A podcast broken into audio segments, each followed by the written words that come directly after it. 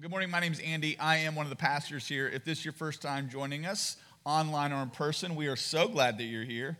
And it is not going to happen, so we're going to do it from my phone this morning. This will be a first. So bear with me.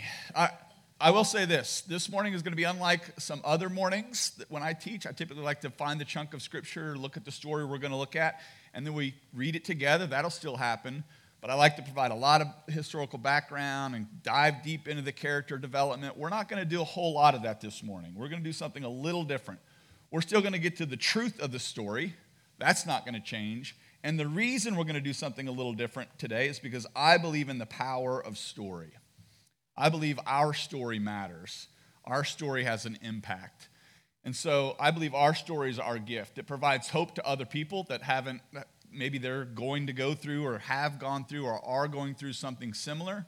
And so it gives them hope that they get on the other side of it too. And anytime we share our personal story, our testimony, how we came to faith in Jesus, it continues to provide those deep seeds of faith for people. And we're going to watch a video a little bit later that talks a lot about that. But the other thing I love about our story is it reminds us that even when we come up to other obstacles in life, it reminds us that we've come through the other side at other points in our life. So it gives us hope and it gives us the faith and the belief that we too can come through anything that comes in our path, that our circumstances do not define us, they certainly just refine us. So, what we're going to do today is we're going to look at this story in the book of Acts, chapter 9. If you don't have a Bible, by all means, grab one in the back. They're absolutely free. And again, that's one of the ways we can continue to be generous because you guys are so generous. We like to offer as many free resources as we can, and a Bible is one of those. I just said this this morning. If we go broke buying Bibles, Jesus and I are going to have to have a conversation, right? Like, we want to get God's word in people's hands the best way we can, and so they're absolutely free. If you don't have one, please grab one, grab a journal as well. We're going to look at um, chapter 9, and we're going to look at these Christ followers that as you read through the book of Acts, you're going to learn and read that they're known as followers of the way. Followers of the way is what you're going to see. So I want to talk a little bit right before this. There's a guy named Stephen, two chapters before this, actually. The, this guy named Saul is a witness to and approves the killing, the stoning of Stephen. Stephen is a follower of Jesus. Um, there's these false accusations made against him. They have these false witnesses come, uh, uh, come in front and, and explain all these lies that they say Stephen's doing, and they kill him. And it says Saul not only witnessed, but approved this. So, this is kind of the background, a little bit of this guy named Saul that we'll later know as Paul. In a few chapters in your reading plan, you're going to read that he is renamed Paul. But that's where we are in the, chapter 9, if you guys are following along. And this is what it says. It might be easier for me to read from this big screen here instead of this little phone. Saul was still breathing out murderous threats. Again, he's been given permission uh, to go to these different cities. He's going to go to Damascus. Damascus, we're going to read here in just a second, which is like this commercial city. And so he's been given approval to, to arrest these followers of the way against the Lord's disciples. He went to the high priest and asked for the letters to the synagogue in Damascus, so that if any found there who belonged to the way, who were followers of Jesus, whether men or women, he might take them as prisoners to Jerusalem. As he neared Damascus on his journey, suddenly a light from heaven flashed around him and fell to the ground, and he heard a voice say to him, Saul, Saul, why do you persecute me? Who are you, Lord? Saul asked. I am Jesus, whom you are persecuting, he replied. Now get up and go to the city, and you will be told what you must do. The men traveling with Saul stood there speechless. They heard the sound but did not see anyone. Saul got up from the ground, but when he opened his eyes, he could not see anything. So they led him by hand into Damascus. For three days he was blind and did not eat or drink anything. Keep that up there, but just pause. Again, I say this a lot. Try to insert yourself into the story here. Imagine you're Saul. What do you think is going through your mind? Like, you have this encounter, you open your eyes, you can't see for three days. Like, what in the world is going on? In Damascus, there was a disciple named Ananias. The Lord called to him in a vision Ananias, yes, Lord, he answered. The Lord told him, Go to the house of Judas on Straight Street and ask for a man from Tarsus named Saul, for he is praying. In a vision, he was seen he has seen a man named Ananias come and place his hands on him to restore his sight. Now, Ananias, remembers a disciple of Jesus. Lord, Ananias answered, I have heard many reports about this man and all the harm he has done to your holy people in Jerusalem. And he has come here with the authority from the chief priests to arrest all who call on your name. But the Lord said to Ananias, Go, this man is my chosen instrument to proclaim my name to the Gentiles and their kings. Again, keep that up there. Now, if you're Ananias, you're like, I don't want any part of this, right? Like, I've heard about what Saul has done. I know what he's given authority to do, and I know what he's likely to do. Let's see if this is going to work. I know what he's likely going to do if he sees me. So he's fearful, right? And to the people of Israel, I will show him how much he must suffer for my name, talking about Saul. Then Ananias went to the house, even though he didn't want to, and entered it. Placing his hands on Saul, he said, Brother Saul, the Lord Jesus, who appeared to you on the road as you were coming here, has sent me so that you may see again and be filled with the Holy Spirit. Immediately, something like scales fell from Saul's eyes, and he could see again. He got up, was baptized, and after taking some food, he regained his strength. Whoever's praying for my iPad, thank you. I mean, just imagine all these things happen. This man that was once leading the charge to arrest people, be witness to killing people who were followers of the way, has now become one of those same followers. This ends up being the man, as we'll know, as Paul, who writes most of the New Testament as we get into these New Testament letters in the next couple of weeks. His life now has taken on a whole new meaning. And this is just really a glimpse of what happens in our own lives. When we say yes to Jesus, when we become a follower of the way, when we give our lives to Christ, and He breaks in and He starts to guide us, this is what happens. This is what can happen. Now, I've told my faith stories over the 10 plus years of our existence many, many times. I'm not going to spend a whole lot of time going through my own personal faith story this morning. But if you're like, well, I haven't heard it yet, well, good news. You can go to our website and you can go to our uh, Who We Are uh, tab or under and see the BACC team. Click on that. You'll see my little profile picture, and you can click on that video. I've recorded it. You can go watch it. So I'm not going to spend a whole lot of time. I'm going to tell parts of it later. But I want us to just be aware of the impact of our story. So we're going to spend some time, actually, a longer time watching a video than I would like us to watch. Honestly, I watched it this morning, like, I, there's got to be some places I can cut, but the story's just so compelling and so good because it's somebody else's faith story. And I think many of us in this room, or if you're watching online, will be able to re- just really relate to this. So, this story or this video we're going to watch is a man who was, um, was a lawyer, he was a uh, journalist, he later becomes an author, which I'll talk about a few of his books in a moment, and is, was a former pastor. So, I think this video actually is a video he recorded for his own church um, some, some years ago. So let's watch this. Let's watch Lee Strobel. Hello, Coventry. I'm Lee Strobel. I wish so much I could be with you, but uh, I'm here in my home in Houston, Texas, and so glad to be able to share with you uh, today a true story. Uh, it's my story. And it's a story that began in atheism because I decided at you know a rather young age that God does not and cannot exist. Now, I just thought the mere concept of an all loving, all knowing, all powerful creator of the universe, come on, it's crazy. It wasn't even worth my time to check out. Now, granted, I tend to be a skeptical person. My background's in journalism and law.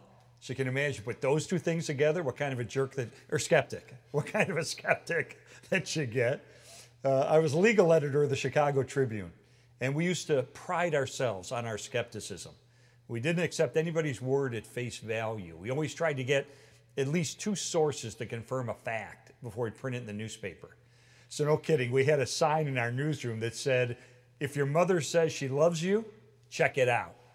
Maybe she's lying. Got any proof? Got anything to back that up? And that's okay for a journalist to be skeptical, right? I mean, sometimes I wish they were more skeptical than they are. But here's my problem my skepticism bubbled over into cynicism and it cemented me into my atheism. Now, because I had no belief in God, I, I really lacked a moral framework for my life. And I'm not saying all atheists are like this. I'm just saying this is the way I looked at the world. I tend to be logical, I tend to be rational. So I said, okay, uh, if there is no God, if there is no heaven, if there is no hell, if there is no judgment, if there is no ultimate accountability, then the most logical way for me to live my life would be as a hedonist, someone who just pursued pleasure. And that's what I did. And so I lived a very immoral and drunken and profane and narcissistic, self absorbed, really, in a lot of ways, self destructive kind of a life. That was my life. What people saw was my success. What they saw was me graduate from Yale Law School. What they saw was me winning awards for investigative reporting. But they didn't see the other side, which was me literally drunk in the snow in an alley you know, on Saturday night. I had so much rage inside of me, so much anger. If you asked me back then, hey, what's the deal? Why the anger? I couldn't have told you, but looking back, I know what it was. I was always after the perfect high. You know, I, I was always after that ultimate experience of pleasure. But guess what? Everything let me down. Nothing lived up to the hype.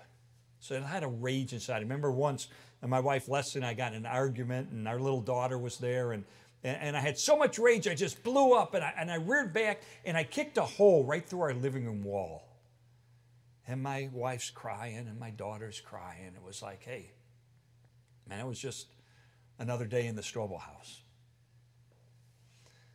In fact, I'm going to tell you the ugliest thing about me, which is that when I was um, a journalist a drunk, if my daughter, who was a toddler at the time, was alone in the living room playing with some blocks, some toys, or whatever, and she would hear me come home from work through the front door, her natural reaction was just to gather her toys and go in her room and shut the door. Is he going to be drunk again? Is he going to be yelling and screaming and, you know, kicking holes in walls? You know what? At least it's nice and quiet in here. Friends, that is the ugliest truth about me. My wife Leslie was agnostic. She didn't know what to think about God. And uh, so one day, through some various circumstances, she met a woman who was a Christian, who was a nurse, and they became best friends. And it was very natural for this woman, Linda, to share Jesus with my wife Leslie. And Leslie wasn't hostile toward this stuff. Nobody had ever told her this stuff before. So she asked questions. She went to church with her. She checks it out. And, and then one day she comes up to me and she gives me the worst news that an atheist could possibly get. She said, Lee, I've decided to become a follower of Jesus Christ. And I thought, oh no. You know, here it comes. She's going to turn into some holy roller or something. I didn't know. All I knew was I didn't I didn't sign up for this. This wasn't part of the deal. Literally, the first word that went through my mind was divorce. I was going to walk out. In fact, this is embarrassing to say, but um, she had just planted a beautiful flower bed outside, and I had to go cut the lawn and I went out, and in my anger, I just mowed down all of these flowers that she had just. I was just so angry that this had come into our life. And um, so for a while, I began to see positive changes in her character and in her values. And uh, it was winsome and attractive, and it kind of pulled me toward faith. Um, but the other side of it was, I thought, I want the old Leslie back. You know, I married the one Leslie, the fun filled Leslie, the adventuresome Leslie. Now, I don't know what she's going to turn into uh, some sexually repressed prude or something. I didn't know. So I thought, how could I rescue her from this cult that she's gotten involved in? And so I looked at it as someone trained in journalism and law, and, and I realized that there was an Achilles heel to Christianity. There was a big flaw that I could exploit.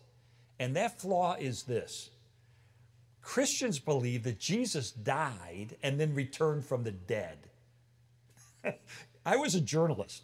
I'd seen plenty of dead bodies. I'd never seen any of them come back from the dead. So I thought, it can't be hard for me to disprove the resurrection of Jesus. Honestly, I thought I could do it in a weekend. Give me a weekend, maybe a three day weekend, but give me a weekend. I could certainly disprove this. And so I launched into an investigation using my journalism and my legal background to try to get to the truth of Christianity. I'll be honest with you, I did approach it as quote unquote objectively as I could. So, in other words, my hope was I was going to discover that it was a lie, that it was a legend, that it was make believe, that it was uh, mythology, and I could disprove it and rescue legend. That was my hope. But I was trained in journalism, in the old school of journalism. And in the old school of journalism, you tried to be objective. Uh, in baseball terms, you tried to call a ball a ball, a strike a strike. In other words, you wanted to be an umpire. You wanted to evaluate the evidence honestly. And so that's what I sought to do. And so I began to pursue the evidence. And there were four things in particular that captured my fascination and began to draw me in the opposite direction. The first was the evidence that Jesus was dead. You know, I mean, I thought maybe he survived the crucifixion and the cool, damp air of the tomb sort of resuscitated him. So you don't have a miraculous resurrection, you just have a fortuitous resuscitation. That's what I thought. But then I look, and what did I find? That there is no evidence anywhere of anyone ever surviving a full Roman crucifixion. That even the Journal of the American Medical Association carried an article analyzing the data and concluded, quote, clearly the weight of the historical and medical evidence indicates that Jesus was dead even before the wound to his side was inflicted. Um, and, and I looked and I realized not only do we have multiple accounts of the death of Jesus in the texts of the New Testament, there are five ancient sources outside the Bible confirming and corroborating his death. So I had to conclude okay, Jesus was dead. Even the atheist scholar Gerd Ludemann says it's indisputable that Jesus was dead. The second thing I looked at was the early accounts of the resurrection, because I thought going into it, the resurrection was a legend. And I knew it took time for legend to develop in the ancient world. So I figured 100, 150, 200 years after the life of Jesus, stories were invented, legends were manufactured, and that's where the idea of the resurrection came from. But what I learned decimates that claim. Because what I discovered is the best, earliest evidence we have for the resurrection we find in 1 Corinthians 15, starting in verse 3, this ancient creed of the church that says Jesus died. Why? For our sins. He was buried. And the third day he rose from the dead. And then it mentions the specific names of eyewitnesses and groups of eyewitnesses to whom he appeared. Well, as I learned, that creed has been dated back by scholars to within months of the death of Jesus, far too early to have been a pure legend. In fact, James D.G. Dunn, the great scholar in this area, says this tradition, this creed, we can be entirely certain was, was, was um, originated within months of the death of Jesus, was formulated within months of the death of Jesus. That's far too quick to write it off as a legend. Third thing was the empty tomb. And what convinced me of that was there was all this evidence involving the empty tomb, but then I realized even the opponents of Jesus conceded the tomb was empty. Because when Jesus, when the disciples began proclaiming that Jesus had risen, what the you know what the opponents said was, "Oh, well, the disciples stole the body." Well, they're conceding the tomb is empty. They're just trying to explain how it got empty. So everybody's claiming the tomb was empty. And then finally, the fourth area is eyewitnesses. And what I learned is that we have at least nine accounts in ancient history, inside and outside the New Testament, confirming and corroborating the conviction of the disciples that they encountered the resurrected Jesus. That is an avalanche of historical data. Um, you know, we have um, Paul's testimony about the apostles that, that they're saying the same thing that Jesus was resurrected. We have this creed that dates back too early to be a legend. We have um, Peter in the book of Acts um, saying, This Jesus God raised from the dead, to which we're all witnesses. Um, we have the four Gospels, which I believe are credible in their reports. And then outside the Bible, we have uh, Clement, who was personally ordained by Peter. And so he knew the, some of the apostles, including Peter. And he writes a letter in the first century to the church in Corinth where he says that the disciples have uh, certainty about their convictions about Jesus being the Son of God because of the resurrection. Uh, and then we have Polycarp, who was ordained by John himself. He knew some of the, some of the disciples. And he writes a letter right after the turn of the century to the church in Philippi. And he has no less than five references to the resurrection. And he says, you know, uh, this is the basis for the conviction of the disciples that Jesus is who he claimed to be. Well, that is a raft of historical data. Um, nine ancient sources pointing uh, uh, to the truth that Jesus had resurrected. So I spent a year and nine months investigating this. And I looked at the minutiae around the evidence for the resurrection of Jesus. And it all came down to a Sunday. And Leslie brought me to church that day, and honestly, I can't remember a word that was said. But I went home and I, I went into my room and I realized um, a good juror reaches a verdict. The evidence was in after two years it was time to reach a verdict. And so I kind of reviewed all of the data that I had collected over these two years, all of the evidence, and I kind of did a quick little review of it. And then I stepped back and I said, wait a second. In light of the avalanche of evidence that points so powerfully toward the truth of Christianity, I realized it would take more faith to maintain my atheism than to become a Christian. In other words, the scales went like that, they just shifted under the weight of the evidence. And I realized that based on the historical data, I was convinced that Jesus didn't just claim to be the Son of God, but he backed up that claim by returning from the dead. But then I didn't know what to do. Because I, honestly, it sounds a little weird, but I felt kind of let down at the moment. Because I spent two years of my life doing this, and it's like, okay, I've reached my conclusion. Is that it? Am I done? What do I do? Walk away? Um, but then Leslie pointed out a verse to me, John 1:12. says, But as many as received him, to them he gave the right to become children of God, even to those who believe in his name. And I realized that verse forms an equation of what it means to become a child of God. Believe plus receive equals become.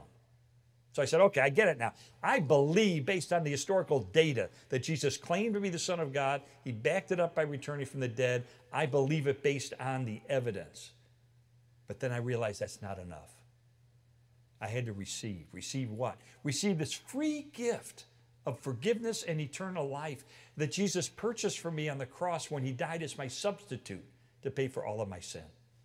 And when I would receive this free gift of his grace, in a prayer of repentance and faith, then I would become a child of God. So I got on my knees and I poured out a confession of a lifetime of immorality that would absolutely curl your hair. And at that moment, I received complete and total forgiveness through Jesus Christ, and I became a child of God. And Leslie burst into tears. And she threw her arms around my neck. And she said, I almost gave up on you a thousand times. She said, I remember when I was a new Christian, I met some women at church and I told them about you. And I said, I don't have any hope for my husband. He is the hard headed, hard hearted legal editor of the Chicago Tribune. He will never bend his knee to Jesus. And this one elderly saint, her name was Sylvia Sherry, put her arm around Leslie's shoulder and pulled her to the side and said, Oh, Leslie, no one is beyond hope. And she gave her a verse from the Old Testament, Ezekiel 36 26, that says, Moreover, I will give you a new heart, and I will put a new spirit within you. I will remove from you your heart of stone and give you a heart of flesh. And what I never knew that whole two years that I'm on this investigative journey, what I never knew at the time is every day on her own, in private, on her knees, my wife was praying that verse for me. She was praying, Oh God, Lee's heart is like granite. I can't crack it open. You're going to have to do it. You're going to have to do it. And can I tell you what happened? God, starting on that Sunday afternoon when I put my trust in Christ, God started to answer her prayers because my values changed over time, and my character, and my morality, and my attitudes, and my relationships, and my priorities, and my parenting, and my marriage. I mean, all these aspects of my life over time began to change for the good. So much so that our, our little daughter, Allison, um, she was five years old when I came to faith. Think about this. Five years old, all she knew her whole life up to that moment was a dad who was absent, angry, kicking holes in walls, coming home drunk. That was her whole life experience for those first five years. But starting on that Sunday afternoon, you know what she did? She started to watch. Something's changing with my dad. Something's different with my dad. Something's new with my dad. Never interviewed a scholar, never studied ancient history. She's just five years old, but she could watch, she could observe, and she did. And it took about four or five months. And then one Sunday morning, she came up first to her Sunday school teacher and then up to Leslie. And you know what she said? I want God to do for me what He's done for Daddy. And at age five, my little girl received this free gift of God's grace, became a child of God. Today, she's married to a seminary graduate. She's a novelist. She writes books of fiction, but they all have the gospel of Jesus woven into them. Her and her husband write children's books about God. She is the mother of two of my four precious grandchildren, and today we're the best of friends. And same thing with my son. My son saw the difference at a young age that God was having in his mom and his dad and his sister. And he came to faith as a youngster as well. And, and he took a different route. He took an academic route. Got an undergraduate degree in biblical studies. Then he got a master's degree in philosophy of religion. Then he got another master's degree in New Testament. And then after many years of research and study at Yale University and at the University of Aberdeen in Scotland, he was awarded his PhD in theology. And you know what he does today? He's a professor of theology at one of the largest Christian seminaries in America, teaching future pastors about Jesus Christ. And six years ago, his wife gave birth to our first grandson. And he named him after his dad. Friends, God healed our family. God rescued our family. He changed my son, he changed my daughter, he changed my wife, he changed me, and now Leslie and I just celebrated our 46th wedding anniversary together.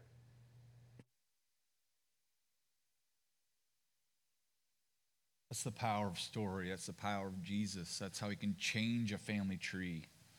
As I mentioned, he's written several books. I read a few of those very early in my own faith journey that I found very helpful that I just want to take a quick minute to recommend to you. Two I recommend to a lot of people is one's called The Case for Christ, and the other one's called The Case for Faith.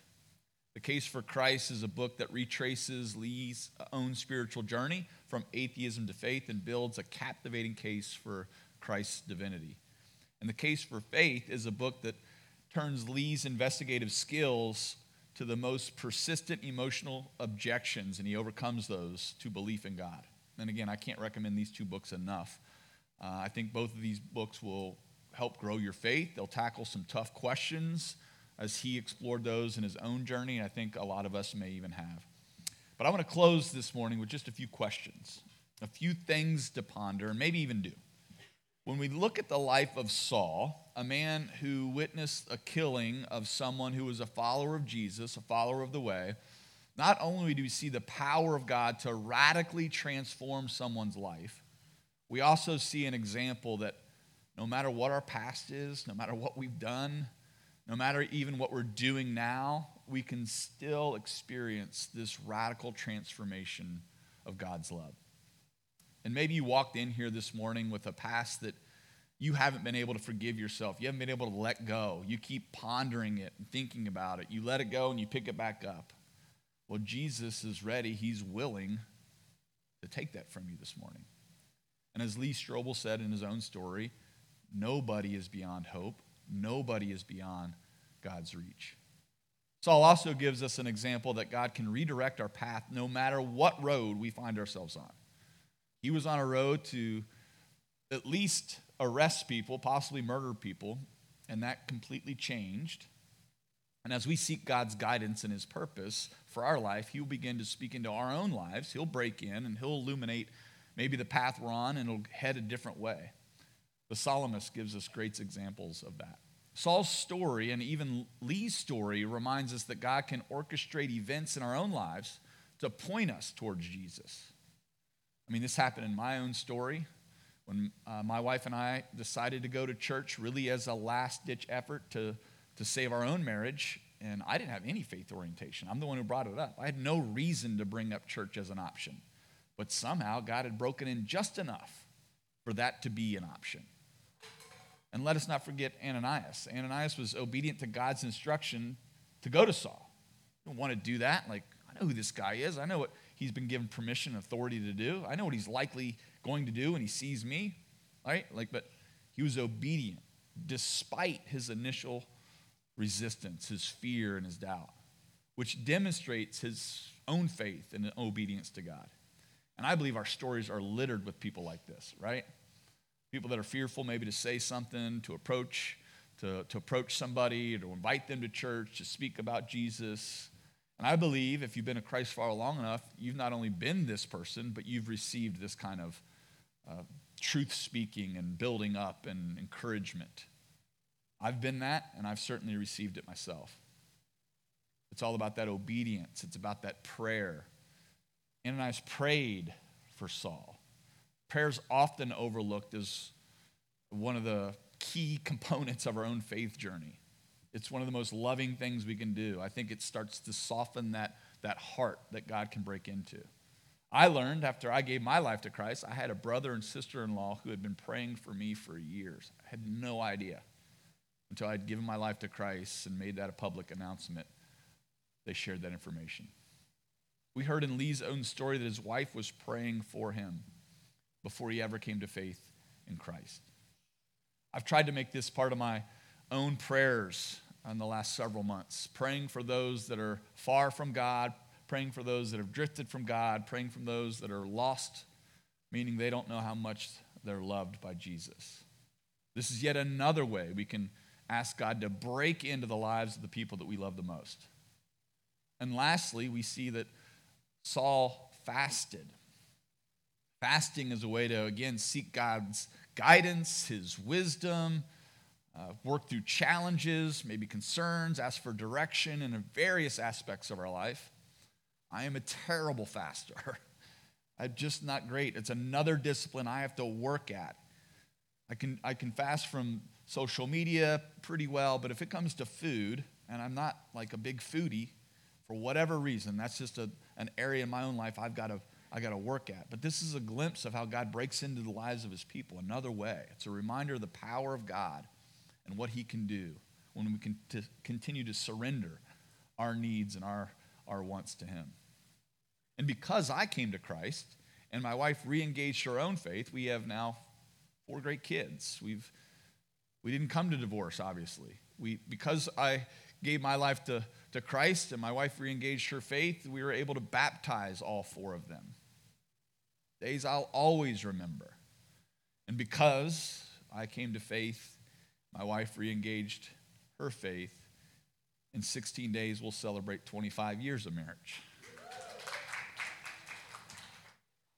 In this video, we heard from Lee about how God began to do a work in him. And it was a process, right? He didn't say it changed everything overnight. He said over time. And it restored his own marriage and his relationship with his daughter. Again, this is the power of a decision to follow Jesus. When Jesus breaks into our lives, he begins to do a work inside of us to change us to be more like him. But it is a lifelong journey.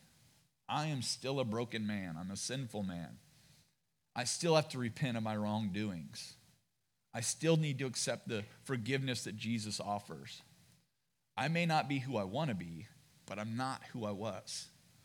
I'm still imperfect, but I'm learning more and more how to pursue Jesus. I continue to make that decision to pursue and follow Jesus. I'm learning and relearning how to better listen to Jesus. This is why we do the classes like we did last week. For me, it's not always new information, some of it is, but it's a great refresher. and Like, oh, yes, that's another way I can listen. That's another way I can follow. That's another way I can be obedient. I still want to be obedient to Christ. I think if you're here this morning, if you're listening, you do too, right? This is what we're all invited into. And so if you haven't read through Acts 9 and you're in the reading plan, you will later this week, think about your own spiritual journey. What road were you on before Christ broke into your own life? And what road has he put you on? Where do you find yourself getting off exit ramps you have no business getting off of? And just ask God, just redirect me. I'm sorry I took I took back the wheel. You know that song, Jesus take the wheel. Like sorry I took it back. Like, we're really good at that as humans, right? We're selfish at the core. We we try to protect ourselves and get what we want. I'm in the seat with you. But Jesus, we truly want to follow your way. We want to be one of your kids. Thanks for loving us the way you do. And watch what begins to happen as we pursue Christ and allow Him and we receive, as Lee said. And we start to walk more and more into the authority of being one of His kids people will start to notice, as Lee noticed in his own life. And there is some kind of magnet that happens. People begin to ask you questions. We had somebody share a story in our pre meeting about, about that again this morning. Like, it just happens over and over and over in our lives when we just do what we're called to do, which is love Christ with everything that we have, and then love our neighbors as ourselves. Grab your Connect cards that Ali mentioned, and if you haven't filled this out, I encourage you to write your name at least. Pull that out of the seat back in front of your area program, drop it in the offering in just a minute. We're going to offer you some next steps. We believe God has the next step for you, that God wants you to do something out of this. And sometimes when people hear next step and do something, they think that in like the human strength, like, I'll just do it. And some of that is true, but really, we're always inviting Christ at the center of that, right? We don't want to do anything outside of God's will, out of his, his purpose for us, out of His Spirit and His guidance. Maybe that first one is like Lee so many years ago. Maybe you've been on your own journey of investigation, and today is the day you accept Christ for the first time. You believe, and then you receive, and you become a child of God. That's a good little formula, right? Like, there is something to, like, yeah, I believe it's true.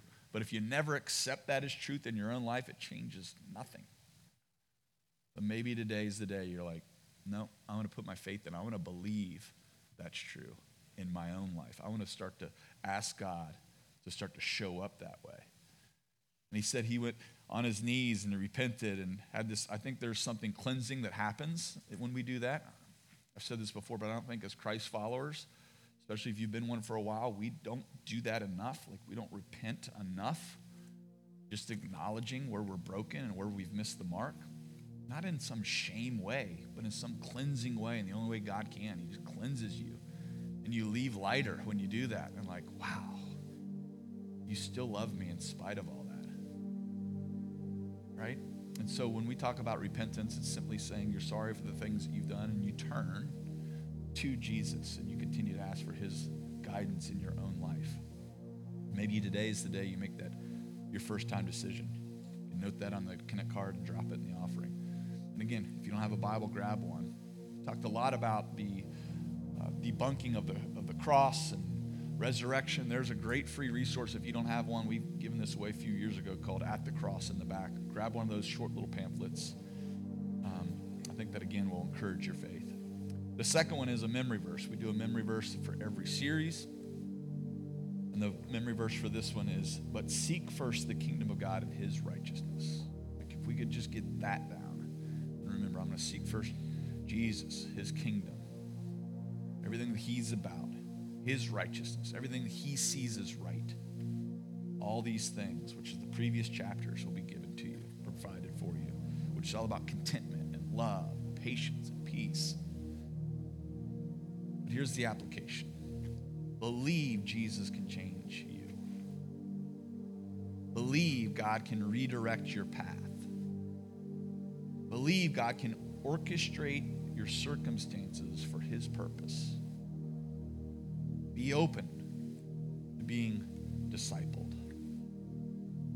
Be prayerful in our pursuit and practice and fasting. That seems like a lot, right? But the key word there is just believe God can change who you are to who you want to be. You may not be who you want to be, but you're not who you were, right?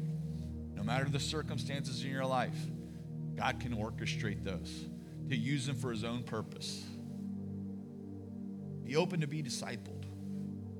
Look for people that are further along in your faith journey. Again, this morning, as God orchestrates stories, somebody shared how that's been impactful to them as they've been a discipler to people. And be prayerful in that pursuit. God, am I on the right path? What else do you have for me? God, I have these people that are far from you. Maybe as a community, we could challenge each other to, to fast a little more, right? Make that a discipline. Certainly food, but maybe you're watching too much TV, maybe you got too much screen time. What would it look like to fast from that? 24 hours, 48 hours, 72 hours, 40 days, whatever God puts on your heart. Let's leave here in that pursuit of Christ and then receive prayer. Maybe as Lee's sharing his story, some of the things about your own story have popped up. Maybe you're on this own journey and you don't like the path you're on. You need prayer for that. Maybe people that are, you feel are lost. Maybe they've drifted. We'd love to pray with you and for them. We have prayer teams up here on my right in our back left corner. I really think if you haven't received prayer, you're just missing another opportunity to pursue Christ in this way, to ask people to come and intercede, to partner with you with what's going on in your life. I'm going to go ahead and receive our offering, and I'm going to drop your Connect cards in there. Just thanks. Thanks for your continued generosity to this place. We couldn't do anything that we do without your generosity. While they're doing that, if you want to grab your communion elements, this is just another way that we pursue Christ is almost every Sunday through communion. We're reminded what God has done for us in Christ. That his body was broken, as Lee talked about a little bit, and his blood was shed. He did that. He died on a cross for you and for me. He was the atoning, perfect, last sacrifice for our sin. And so when we do that, we're just reminded that that's how much he loved us. His pursuit of the Father. Even though he didn't want to walk the path, he did it anyway. He was obedient to death. That, not only are we just remembering what he did, we're reminding ourselves that Christ lives in us as well. Let me pray. God, thanks. Thanks for stories like Lee. Thanks for every story of faith that's in this room, that's those that are listening. God, just remind us of the path you've, you've brought us through, the struggles we face, the circumstances you've orchestrated, the belief that you have, that we have in you, the, the receiving of that. God, help us to receive it now. Remind us of who you are. Remind us of what you've done. Remind us the power that's available to us, the changing that you've done in us, that you want to continue to do in us to conform our image to be more like yours. Remind us how much we're loved right nothing can separate us. God, thanks for loving us the way you do. In Jesus' name we pray. Amen. Free to sit or stand and receive prayer.